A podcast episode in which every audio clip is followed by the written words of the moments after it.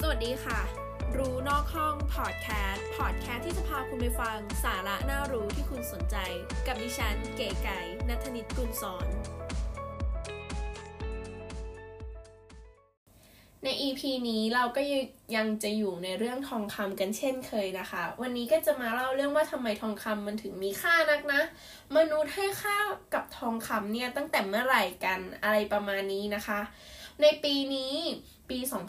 2564 นะคะ ก็เป็นที่ทราบกันดีนะคะ ทุกคนก็คงรู้ว่าราคาทองตอนนี้เนี่ยแพงมากอะไรอย่างนี้ ในตลาดโลกนะคะ ราคาทองพุ่งสูงเป็นประวัติการเลยนะคะ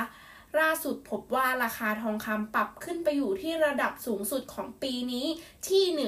1,818 ดอลลาร์ต่อออน ซึ่งเป็นราคาสูงสุดในรอบเกือบ 9 ปีค่ะทุกคนเทียบกับใน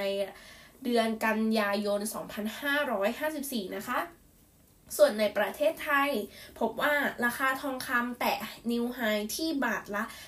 29,000 ถึง 29,500 บาทค่ะ โดยราคาซื้อและราคาขายก็ไม่ต่างกันมากเลยค่ะทุกคน ซึ่งแบบมันแพงมากเลยใช่ไหมคะ ทำไมทองคำถึงกลายเป็นของมีค่าได้ขนาดนี้ เพื่อนๆเคยสงสัยไหมคะ ทั้งทั้งที่ในประวัติศาสตร์เมื่อหลายพันปีก่อนเลยนะคะ พบว่าของที่มีค่าสำหรับมนุษย์เราเราเนี่ย ก็คงจะไม่พ้นพวกเครื่องเทศ เกลือ แต่ทำไมพอมายุคหนึ่งทองคำกลับกลายเป็นสินแร่ที่มีค่าแล้วก็ราคาสูงขึ้นมาซะอย่างนั้นเลย ก่อนจะสงสัยไปมากกว่านี้ ไก่ก็จะมาให้ทุกคนรู้ว่าทำไม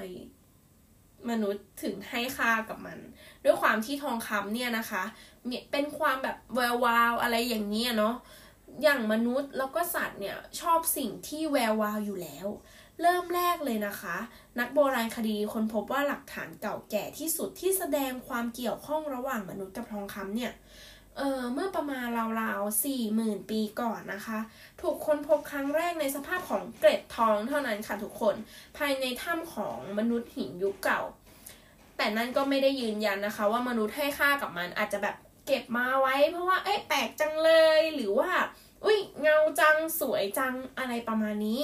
แต่ว่าหลักฐานที่พบว่ามนุษย์มีการนำทองไปใช้งานได้จริง ๆ ก็คือช่วงอารยธรรมเมโสโปเตเมียค่ะทุกคน หรือเมื่อราวๆ 4,600 ปีที่แล้ว พบว่ามีการใช้ทองในการทำเครื่องประดับหรือเป็นของตกแต่งบ้านเป็นหลักนะคะ เพราะว่าทองนั้นเป็นสิ่งที่หายาก มีสีสันที่เป็นเอกลักษณ์ และก็ดึงดึงดูดสายตานั่นเอง นับตั้งแต่ช่วงเวลานั้นมาคุณค่าของทองก็ค่อยๆ เพิ่มขึ้นค่ะทุกคน จนกระทั่งในยุคก่อนประวัติศาสตร์ ช่วงยุคสำริดหรือเมื่อราวๆ 2,700 ปีก่อนนะคะ มนุษย์เราก็เลยเริ่มใช้เหรียญทอง เหรียญเงิน เป็นสื่อในกลางในการแลกเปลี่ยนสิ่งของแบบเอาไปซื้อของอะไรแบบนี้เลยนะคะทุกคน แล้วทองคำก็เป็นสัญลักษณ์แห่งความรุ่งเรืองของอียิปต์ค่ะ ทองคำได้นำมาใช้เป็นเครื่องตกแต่งในพิธีกรรมทางศาสนา หรือเป็นสัญลักษณ์ของความมีอำนาจ ความรุ่งเรือง โดยเฉพาะในประเทศอียิปต์ค่ะ เป็นประเทศที่มีเครื่องทองปรากฏให้เห็นตั้งแต่ประมาณ 4,000 ปีก่อนคริสตศักราช ต่อมาก็ได้มีการค้นพบอีกในประเทศ มาเซโดเนีย อิตาลี ฝรั่งเศส สเปน สหรัฐอเมริกา และก็ออสเตรเลียค่ะ ทองคำกับระบบเงินตามาได้ยังไงนะในคริสตศตวรรษที่ 19 ได้มีการเอามาตรฐานทองคำเข้ามาใช้ในระบบเงินตาในหลายประเทศ โดยรัฐบาลเป็นผู้หลอม และก็จัดจำหน่าย เหรียญทองคำค่ะ ทองคำจึงกลายมาเป็นพื้นฐานหลักของระบบเงินตาไป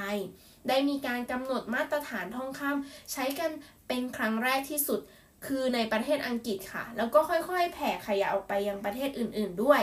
ต่อมาก็มีการค้นพบทองคำในแคลิฟอร์เนีย และในออสเตรเลีย ซึ่งทำให้